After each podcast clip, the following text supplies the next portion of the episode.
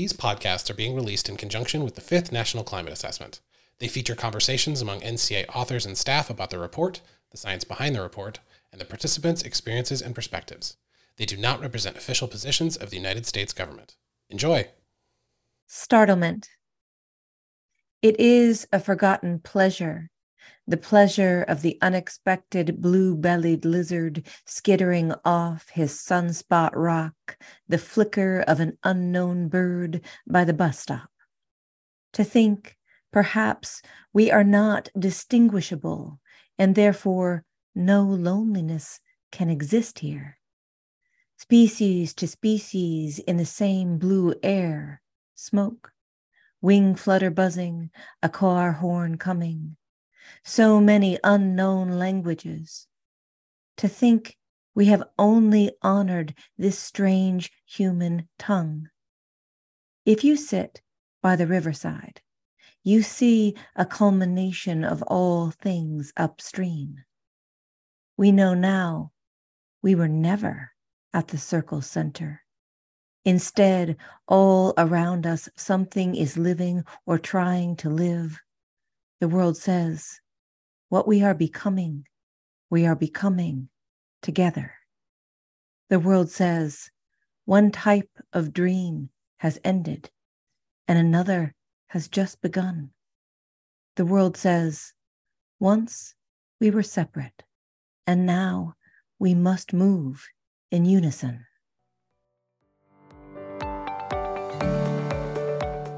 Welcome to the companion podcast of the Fifth National Climate Assessment. In this special bonus episode, we're focusing on something new the art of NCA 5. The National Climate Assessments have always contained data visualization and graphical information related to the climate. In fact, we have an amazing graphics team, and each assessment has been chock full of really beautiful and instructive figures. For the first time ever, though, NCA 5 took visual communication in a slightly new direction by also incorporating climate related art and poetry. In a first of its kind collaboration, the U.S. Global Change Research Program partnered with the 24th U.S. Poet Laureate Ada Limón to develop an original poem for the 5th National Climate Assessment. You just heard Ada read her poem Startlement, and you can also read it on the NCA 5 website where it was published for the first time. Ada joined our authors at an all author meeting earlier this year and spoke with many of them to get inspiration for her poem. I really think Startlement captures the feelings of connection to the environment that many of us share and reveal a deep connection to the world we seek to live in and protect. Additionally, in this episode, we'll talk about a new initiative for NCA 5, which was the Art by Climate project. This effort invited visual artists to submit work focused on climate change around the themes of the fifth National Climate Assessment. So, artwork that looked at the causes of climate change, the impacts, and the strength of our collective response. The call resulted in over 800 submissions from all across the nation, and our jury of experts at the Art and Science Interface ultimately selected nearly 100 works to be featured in the NCA. I can't wait to talk more about these amazing and innovative efforts that were a really important part of the fifth National Climate Assessment.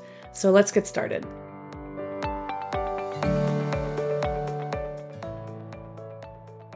Salvage. On the top of Mount Pisgah, on the western slope of the Mayacamas, there's a madrone tree that's half burned from the fires, half alive from nature's need to propagate. One side of her is black ash, and at her root is what looks like a cavity that was hollowed out by flame. On the other side, silvery green broadleaf shoots ascend toward the winter light, and her bark is a cross between a bay horse and a chestnut horse, red and velvety like the animal's neck she resembles. I have been staring at that tree for a long time now. I am reminded of the righteousness I had before the scorch of time. I miss who I was. I miss who we all were before we were this, half alive to the brightening sky, half dead already. I place my hand on the unscarred bark that is cool and unsullied. And because I cannot apologize to the tree, to my own self, I say, I am sorry. I am sorry I have been so reckless with your life.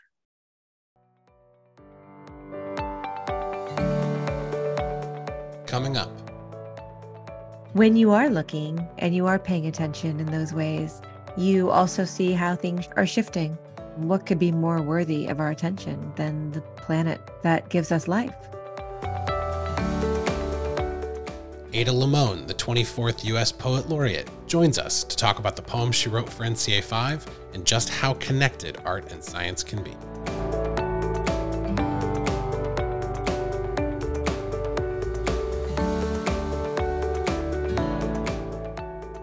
Thank you so much for joining us, Ada, and thank you for reading your poems for us. Oh, my pleasure. My pleasure. We were really lucky to have you join all of our authors at one of our working meetings earlier this year. And I got to say you you won them over right away by calling them the noticers. Yeah, I was thinking about some of the similarities between poets and those environmental scientists and scientists that are interested in deeply looking at the world and I kept thinking, "Oh, we are noticers. We have been the noticers. We are the people that, even as children, stared at the creek too long. We're the people that noticed how the ants moved and noticed how a tree was doing. All of these things. And I kept thinking, oh, this is a similarity is that that deep looking at the world is, yes, an artistic endeavor, but also often a scientific endeavor. And so I think that for me, being appreciative of the noticers and the work that the noticers do felt, you know, at my core, a way of celebrating both the artists and the scientists.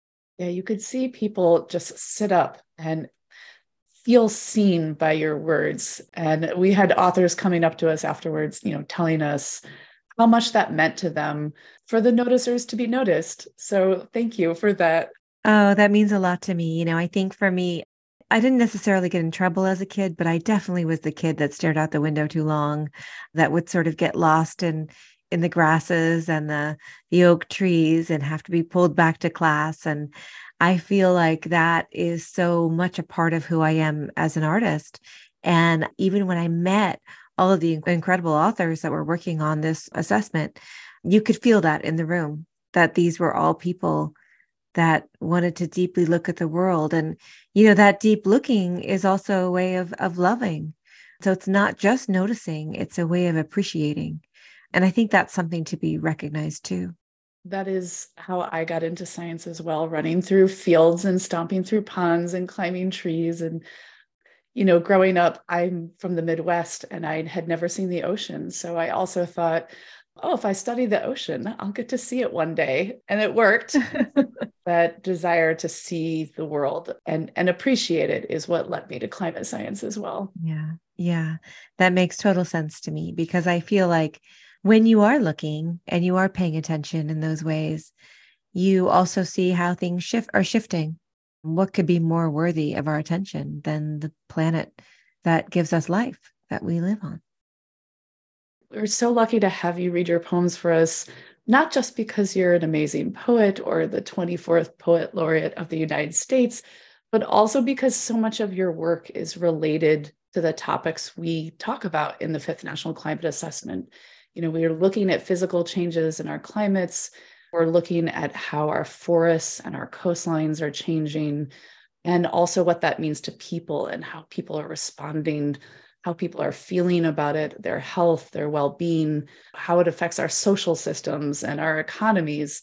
So there's just so many different pieces that I think connect to the way you describe nature in so many of your poems. Yeah, thank you so much. I feel like there's a lot of ways in which we have been talking when you and I first met and had our one of our first conversations we used the word adaptation it's something to think about when i think for so long We've talked about the climate as something that's coming, not something that is happening now. And I think that that is an important distinction. as we move forward. And the work you've done with the report will show us that and has shown us that. And I feel like as an artist, there is a way in which it's very easy, as you know, a lot of poets, we like to delve into the depth of despair.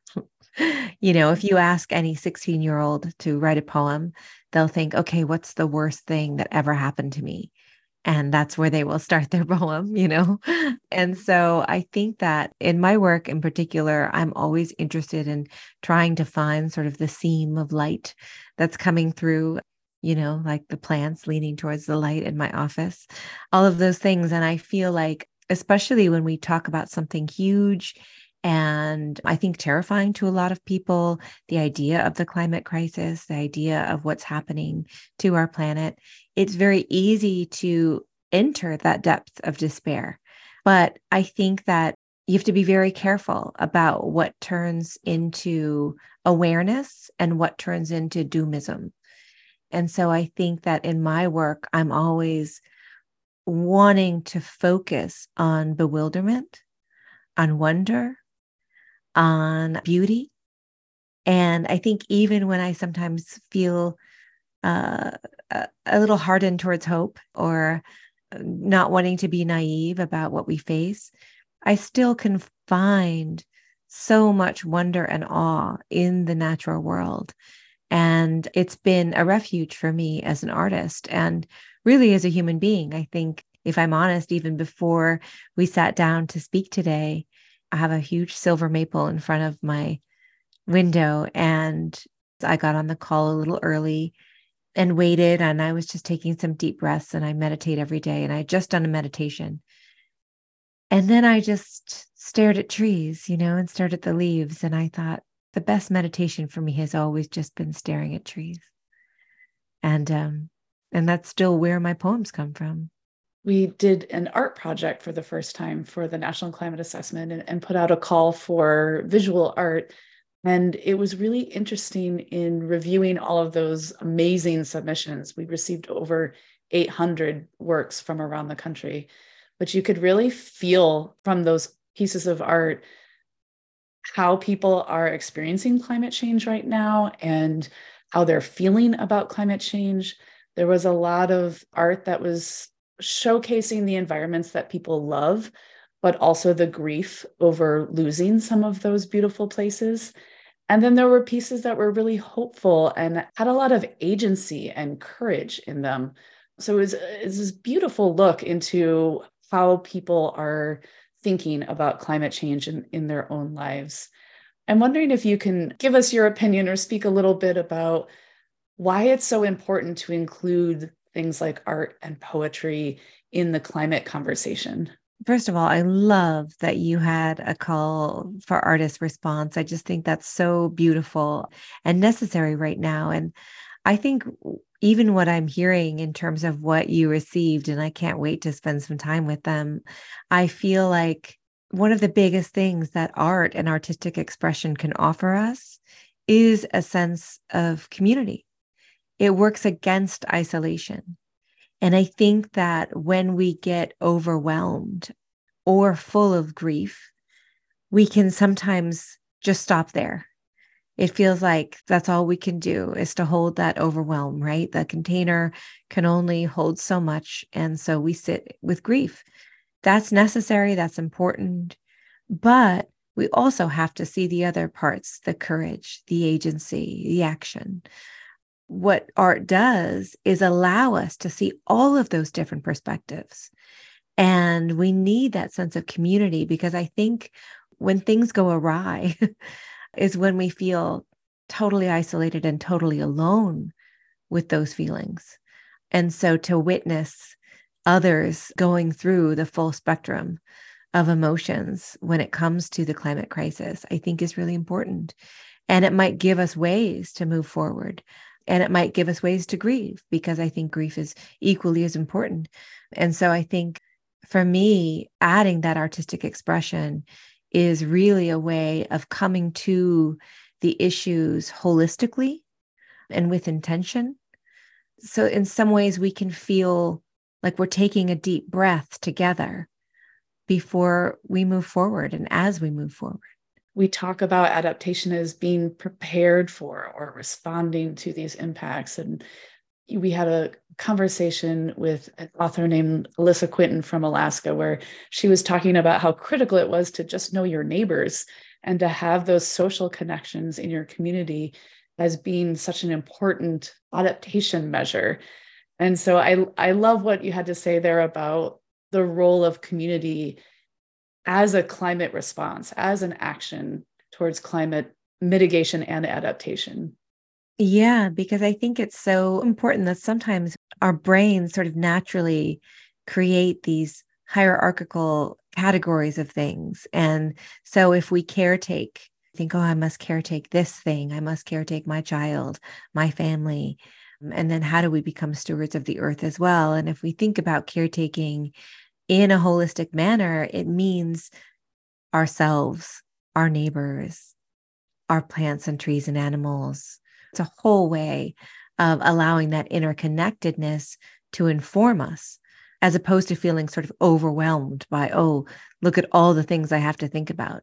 Instead, you know, if we can reframe that as thinking, look at all the things and all the ways that I get to love. That's amazing. We're actually speaking on a really big day for you, Ada. I was wondering if you could tell us a little bit more about how you're bringing poetry and people's environments and nature together in the project that you launched just this morning. Yeah. Oh, thank you so much for mentioning it. Yes, today is the launch of my National Poetry Project, which is called You Are Here and it focuses on poetry in the natural world. And there are two significant elements to it. One is that we're partnering with the National Park Service and bringing poetry installations to seven different national parks around the United States. And people can go and sit and be with a poem in a beautiful area and then also maybe be inspired to write something of their own. And then the second element is that there's an anthology of nature poems, new, brand new nature poems that is coming out from Milkweed Editions in partnership with the Library of Congress called You Are Here Poetry in the Natural World. And that celebrates 50 contemporary poets that are writing really extraordinary responses to our planet and this crucial moment. So um, I'm very excited about the project. And to me, it speaks to how both poetry and nature give us a chance to breathe and give us a way of deeply looking and loving the world. I'm very excited to see the anthology and to see the poems from the national parks. It sounds fabulous. I want to leave by asking you a little bit about the future and maybe some advice you have for students and young people I participated in this really cool event at the Smithsonian a few years back called Earth Optimism that connected scientists with high school students. And it was kind of a career thing, but also just sort of free space to ask questions. And I, I talked to several students who, you know, when you're in high school, you don't necessarily know what you want to be when you grow up yet. And they were like, well, I either want to be a scientist or an artist. And I was like, you can do both. Please do both. We need both of those things. You don't have to choose. And I truly believe that we need art to solve the climate crisis. We, we need both the science and the art. Do you have any advice to students or young people who are thinking about these sorts of questions and, and what to do next in their careers? Yeah, I love that. And your answer about doing both is so beautiful because you can do both. And in fact, they inform each other so naturally. Poetry, the arts, visual arts react to our environment. Uh, they respond to our environment. So they're perfect ways to sort of make your life flourish. I think that so many students that I meet are torn because they think they have to make a decision about who they are and the best advice anyone ever gave to me is like, you are who you are. What you do isn't who you are. So you can do a million different things. So I think my advice, especially when it comes to students who feel like they have a proclivity for both arts and science, would be really to to make sure that you're making room for both things because i think one when you're talking about the scientific world and you're working in those classes, which we know contain a lot of vigor and can be overwhelming at times, I think you might need a poetry class or two to remember who you are a little bit as you get lost in the larger world of you know what you're discovering in your science classes. So for me i think i would offer one word which would be balance to try to find the balance. What are the things that excite you but what are the things that caretake you too and um, i think you can do both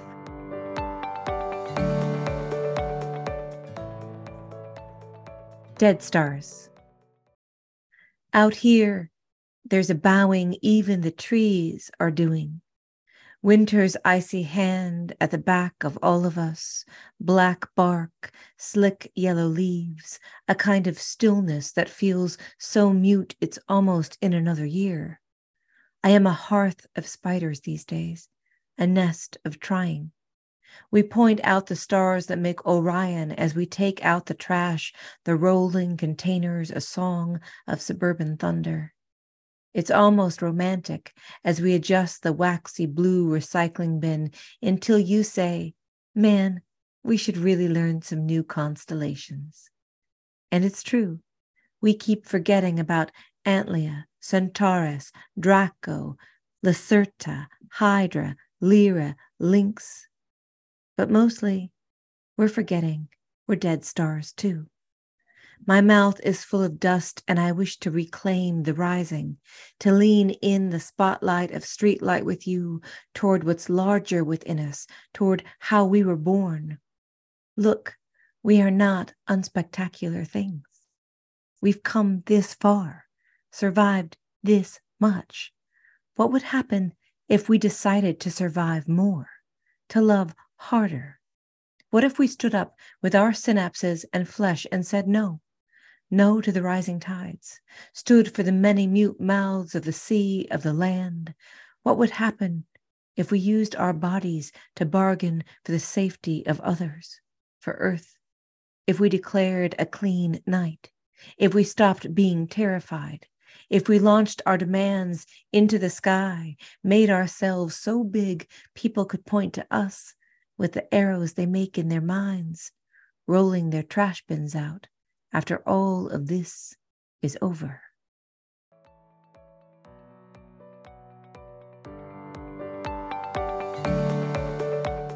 Coming up. Have you been surprised by the reaction to Art by Climate? Yes and no. On the one hand, yes, because this was an out of the box thing to do. On the other hand, I'm not surprised because I just know that art engages people emotionally and scientists are people. The Art by Climate Initiative was a first of its kind effort to bring together artists and scientists in the National Climate Assessment. NCA Senior Staff Manager Allyza Lustig, who oversaw the project, joins us after the break.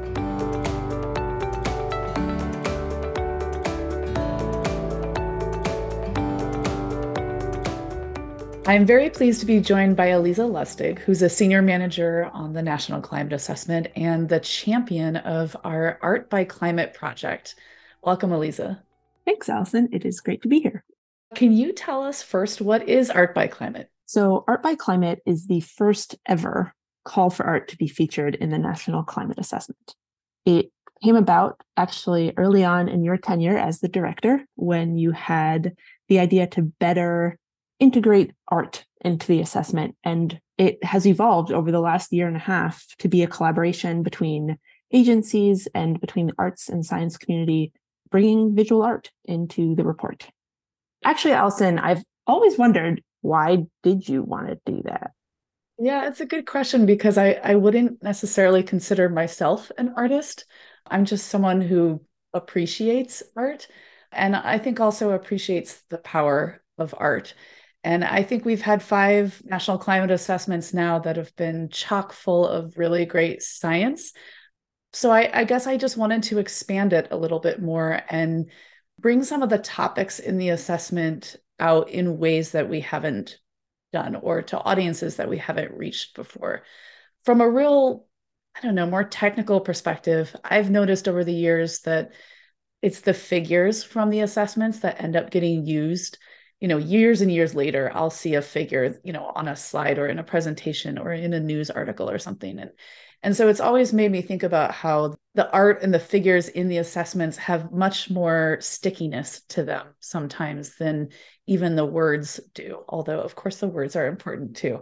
So I proposed this early on just in the hopes that others would think it was a good idea. And so I was really pleased when you did. And I know you're an artist yourself. I think it lent to this project that you could bring that part of yourself to your job and make this so successful. Yeah.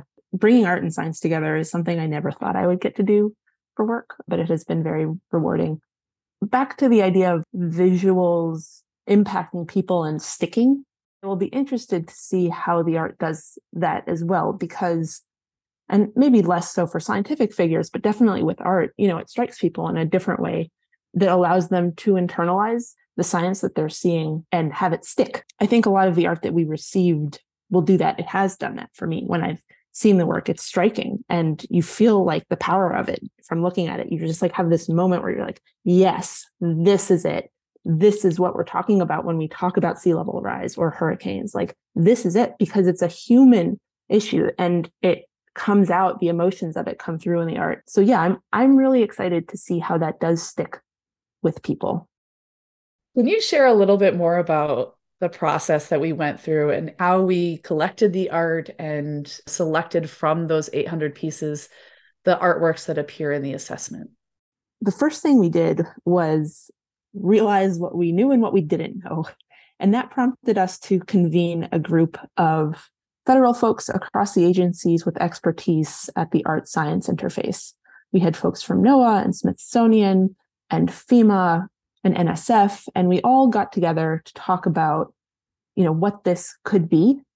That was a really informative group of people who helped us shape a call for visual art that went out to both youth and adults across the country we did our best to reach a very new group of people. The arts community is not one we typically engage with, but we ended up getting 800 submissions, which was fantastic.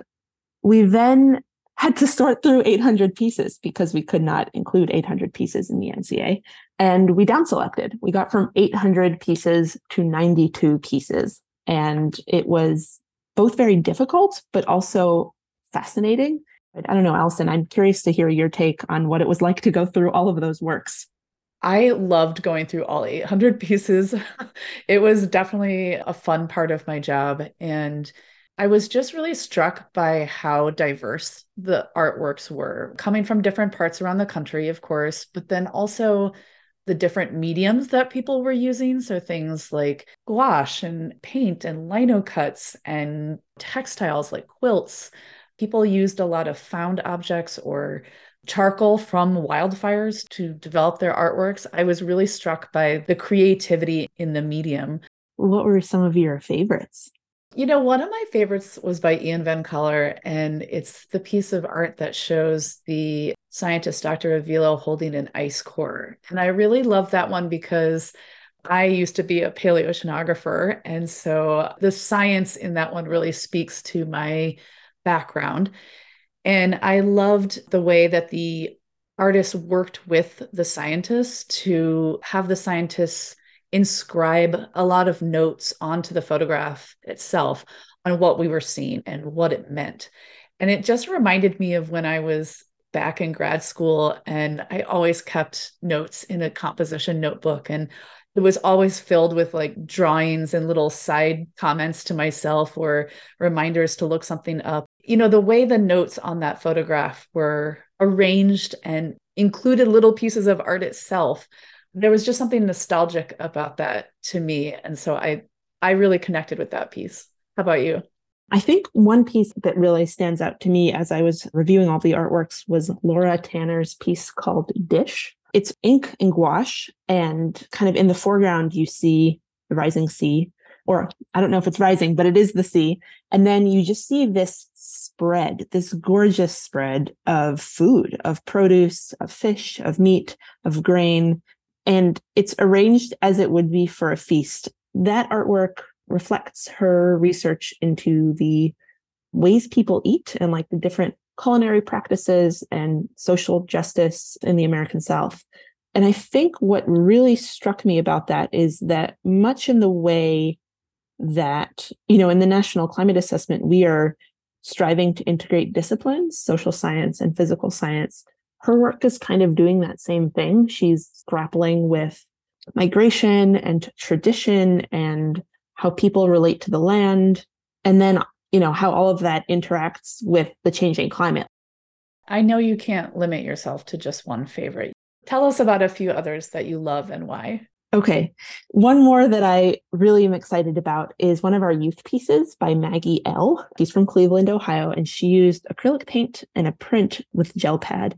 And she also actually has a triptych and it is this sci-fi scene. It has Godzilla, there are aliens, there are flying cows, there's a cityscape, and the imagination of it really energizes me and it gives me hope. I think it's just because students and young people are really thinking about the world and interpreting their world in creative ways. And it's that kind of creativity that I feel like is going to drive us forward and I hope, you know, power our response to climate change. So I just absolutely loved the imagination behind her piece. I guess the last one I'd like to mention is by Tammy Phelps, and it is called Methane Blues. Tammy uses a combination of oil paint and cold wax. It is basically a landscape painting of the Alaskan permafrost and the tundra there. Her work is both stunning and still there's a sense of sadness. And I think her connection to the place really comes through to me just in how lovingly she treats it. Also, you know, the way she's layering her medium kind of mirrors the layers of the Arctic landscape in a way that I think is really beautiful. Have you been surprised by the reaction to art by climate? Yes and no. On the one hand, yes, because this was an out of the box thing to do. On the other hand, I'm not surprised because I just know that art engages people emotionally and scientists are people. When you stop and think about it, there is a lot of sadness and grief, for example, that one grapples with when doing this work. And I think there's a certain kind of release that comes with interacting with the artwork. So I think it's actually quite good for the scientists as much as it will be for the people who ultimately receive this assessment, the American public.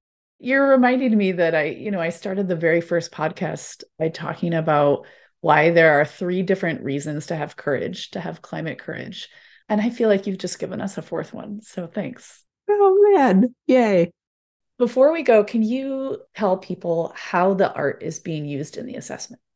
Yeah, I, I am excited that this artwork is going to show up across the assessment where possible. You know, we'll be using artworks as banners that precede the chapters. A subset of the pieces will also be embedded into the chapter narratives. And, you know, we're going to use specific design elements to help distinguish the art from the scientific graphics.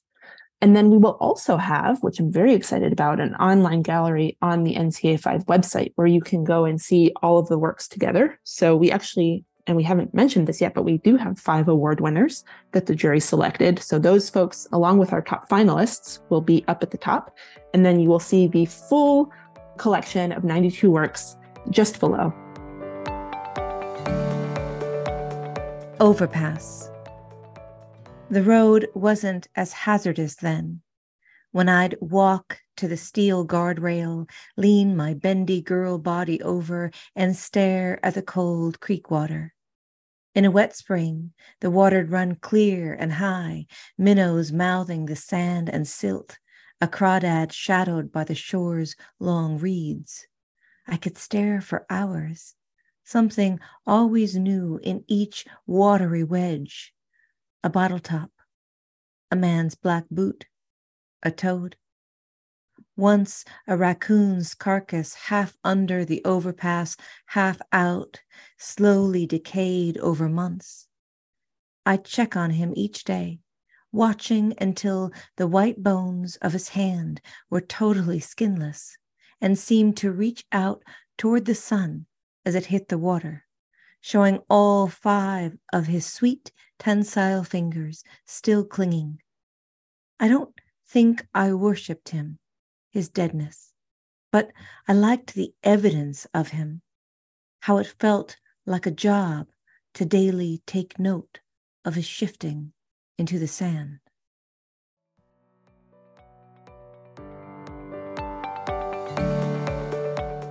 Coming up. I was thrilled because over the years I've used the National Climate Assessments as reference for my various degree programs. And it felt like a very full circle moment to be able to contribute a piece of my own growth and learning that was very grounded in the conceptual framework of a national climate assessment. Two of our selected artists joined the podcast to talk about their inspiration and motivation for joining the first NCA Art by Climate effort.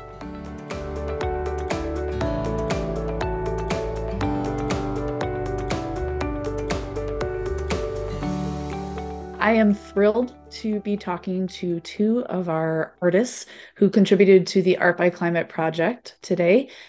I'm joined by Tammy West, who is an artist based in Austin, Texas. Her work Keep It Together was selected as the top award winning piece in the Art by Climate collection. Welcome, Tammy. Hello. And I'm also joined by Simona Clausnitzer. Simona is based in Port Townsend, Washington, and is a recent graduate of the Scripps Institution of Oceanography. And she contributed her work in The Eye of the Storm, which was selected as the second award winning piece in the Art by Climate collection. Welcome, Simona. Thanks so much for having me. Thanks for joining us. I'm thrilled to have you here. I've got to start by saying how grateful I am to you two for submitting your artwork to our first ever call for art for the National Climate Assessment. And we received more than 800 submissions from all around the country. So it's it's really a pleasure to get to speak with you today. Tammy, let me start with you. And maybe before we even get into the piece of art that you submitted for Art by Climate, can you tell me a little bit about yourself and the kind of art you create? Well, as you said, I live in Austin, Texas. Most of the time, I create pieces that are land based, which means the art exists outside. It's not usually seen on the wall unless a photograph of the final piece is printed, but it is direct connection to the natural world and the issues that it has. Simona, how about you? Tell us a little bit more about yourself and the kind of work you do. I'm an environmental educator and artist, and I work with students aboard a sailboat, and I take them out sailing for sometimes close to a month at a time and teach them about marine policy and marine science, and also integrate my own arts curriculum. So I do that for the summer seasons. And then in the winters, I do a lot of mural work where I use muraling as a technique to engage youth about environmental justice themes and sometimes I make my own work too, which is what I did here for the piece I submitted. That was part of my graduate degree program at Scripps Institution of Oceanography. Simona, why did you participate in the Art by Climate project? Well, I made my piece uh, before the Art by Climate project was actually announced. But then when it was announced, I was thrilled because over the years I've used the National Climate Assessments as reference for my various degree programs. And it felt like a very full circle moment to be able to contribute a piece of my own growth and learning that was very grounded in the conceptual framework of a national climate assessment felt really fulfilling and really exciting to me. And I am just so honored to have contributed to this project. Oh, thank you. That's beautiful that this is both a useful report to you and and now you are a contributor. How about you, Tammy? What what drove you to participate in Art by Climate? I have a whole series of work that's about climate change and my sadness about it. It's called Protecting the Sacred, which is our land and our planet, everything that we know of. So it's been a really personal journey in explaining my heart and where my heart is, which is sadness about climate change. So it was a perfect connection. The thought of submitting my piece and possibly having it accepted into the National Climate Assessment, I couldn't imagine a better place to show my art to have the data next to something that connects your emotions just seems perfect. Thank you for your contribution and thank you for sharing your art with all of the readers of the National Climate Assessment. You know, I'm, I'm, recognizing we're on a podcast, but we're talking about visual art in some ways here. If you can describe for us first what your piece looks like, but then also tell us a little bit more about how you created it and, and what your process was for that, Simona. My piece is a overlay of multiple lino cuts that I made. Essentially, what a lino cut is is I carve into a piece of linoleum and take away material and then roll ink onto it and press it onto paper to create a print. And for Art by Climate, I created a series of three different prints representing different components of hurricanes. So the first piece was about our human perceptions to hurricanes and our lived experience of that. The second piece was about the infrastructural and physical components of hurricanes. And the third piece was about loss and grief and the silence after that storm. And then I cut them all up and overlaid them on top of each other to create one piece that was cohesive and accumulative of all of those different components to represent that reality of a storm. I loved hearing you describe those three different layers. That brings a lot of new meaning to the piece for me. Thank you. Tammy, I'd love to hear a little bit more about your process and what your piece looks like, but also getting a really place based art sort of theme from this conversation. If you can tell us more about where your piece took place. So I live in Austin, and right now, as we speak, we're in an exceptional drought, the highest category of drought that there is. So our earth is cracking, literally. And it affected my heart, seeing everything brown and dying and sad. And through my art, I wanted to put it back together and pull the cracks back together. So I found a place with really beautiful cracks artistically. And I took red yarn and nails and a hammer and I went out into the land and I sewed one really long crack back together, going back and forth with the nails and going back and forth with the string. So it looks like sutures or like I'm sewing it with my hands as you would in a fabric. Then it was printed, and that's what you see for the National Climate Assessment. Can people go out and see that piece in real life, or was it sort of a one time installation? I was up for a little bit. I chose a place that uh, not many people would go on purpose because I didn't want anybody to mess with it until I was ready to photograph it. So I invited people, and it was up for probably about a month and then I took it down. So I took photographs on the more recent end of that. So it was up for about a month. One of the things I know that we really loved about your piece was that there was a sense of action there and a sense of response to the impacts we're seeing, but also almost a sense of futility of trying to stitch the earth back together with red string. I'm curious how people reacted to your art when they saw it in real life. Did it bring them a sense of agency or hope or or grief? What sort of reactions did people have? From what I could tell, they first were sad about what's happening. I think that everybody is sad about it in their heart anyway. And this art just brings out the sadness about it. But several people talked to me about how it affected their emotions. They were telling me, oh, I want to plant more trees, or I want to get solar panels, or things like that. So it actually did through grief and through sadness about what's happening, it promoted action in their life, which is great. That's why I do art. yeah, absolutely. Simona, does that resonate with you? Did you have similar reactions to your piece? Yeah, I think my piece also deals similarly with that layer of grief as well. And I really love how Tammy yours is so elegant. There's so much depth, but it is very simple and very clear to see. And I love that. And I think my piece takes a different route where there's a lot happening and it takes a moment to like center yourself on on all these different components. And so I think a way that people have been engaging with mine is a little bit more slowly and taking in different components and pieces of that all throughout time I hope that my piece inspires a bit of agency as well and that it sparks conversation and at least can be a modality for processing any kind of grief that comes along with loss um, and in, in storms. Simona, we were, you know, when we were looking at your piece on the jury, we talked about how there were so many elements in there that you think are stable cars and telephone poles and, and homes. And then in your piece, there's a, a real sense of motion of those things as they're getting swept up into the storm. I'm wondering if you can tell us a little bit about the history or your family history that informed this piece. Yeah, my family history really did inspire this piece. My grandma moved to New York City after a hurricane swept through Puerto Rico back when she was two. And growing up, I always knew this history, but it wasn't really until I began working on this piece of art that I interpreted it as being related to climate.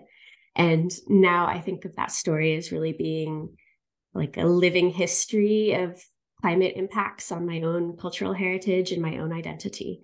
Because I, I grew up with pieces of Puerto Rican heritage that were passed down to me, like my name, for instance, Simona Mercedes, was named after two of my Puerto Rican ancestors. And I have handwritten family recipes and grew up with a lot of these components, but also a lot of those components were lost in that process of emigration.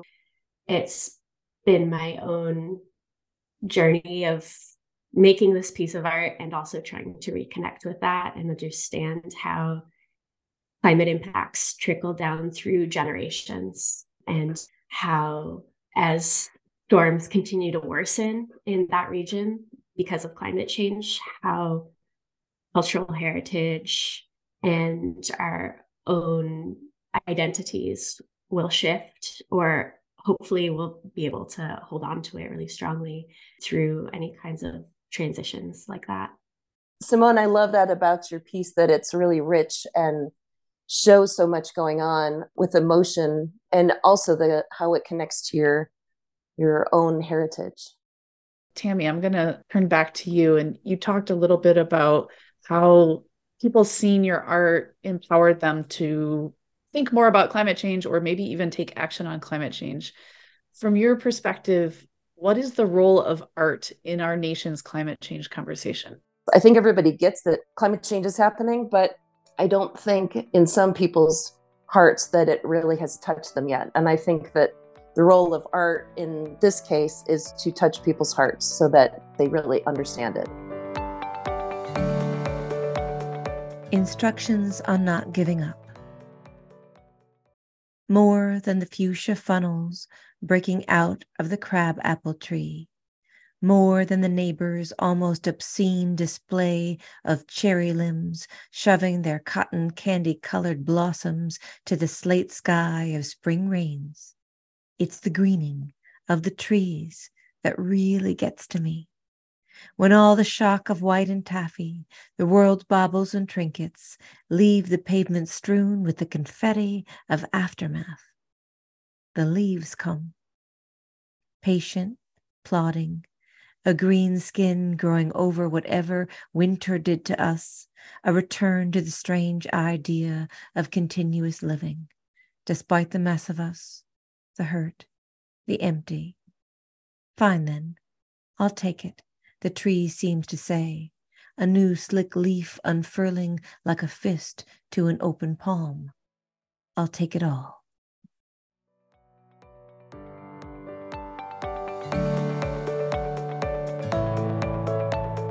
I want to end this bonus podcast episode with something of a plea to all the artists out there, and not just the poets and the visual artists that we talked to today, but the dancers and the musicians and the playwrights and the other creators out there. I'll mention this in my conversation with Ada, but I really want to emphasize it again here. I truly believe that it will be the artists who will save the world. That might sound odd coming from a climate scientist, from someone like me who has devoted their entire career towards quote unquote saving the world.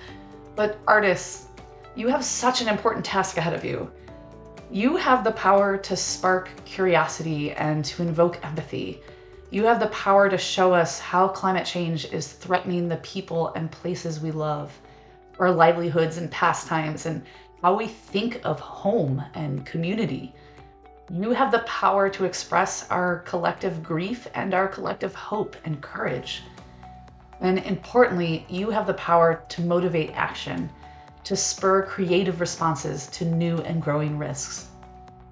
What I'm trying to say, artists, is that you belong in the climate conversation. You have a critical role in how the country and the world faces climate change. We need you. Thank you for listening, and whatever your medium happens to be, please keep creating and keep being a part of the climate solution. The NCA 5 Companion podcast was produced by the U.S. Global Change Research Program. These podcasts are intended to provide context and perspectives from the authors and participants of NCA 5. They do not represent official positions of the United States government. Production by Chris Avery and Allison Crimmins, who also served as host. Editing, mixing, and scoring by Mallory Hinks. Thank you to Allyza Lustig, Aaron Grade, Lori Howell, and Mike Cooperberg for their support in developing this series. Thank you also to Ada Limón, the 24th Poet Laureate of the United States, for providing her poetry to the project. The NCA is the U.S. government's premier report on climate change impacts, risks, and adaptation across the nation. It is a congressionally mandated interagency effort that brings together hundreds of experts from federal, state, and local governments, as well as the academic, nonprofit, and private sectors. Information about the NCA 5, including the process used to create the assessment, can be found on the NCA 5 website at nca2023.globalchange.gov.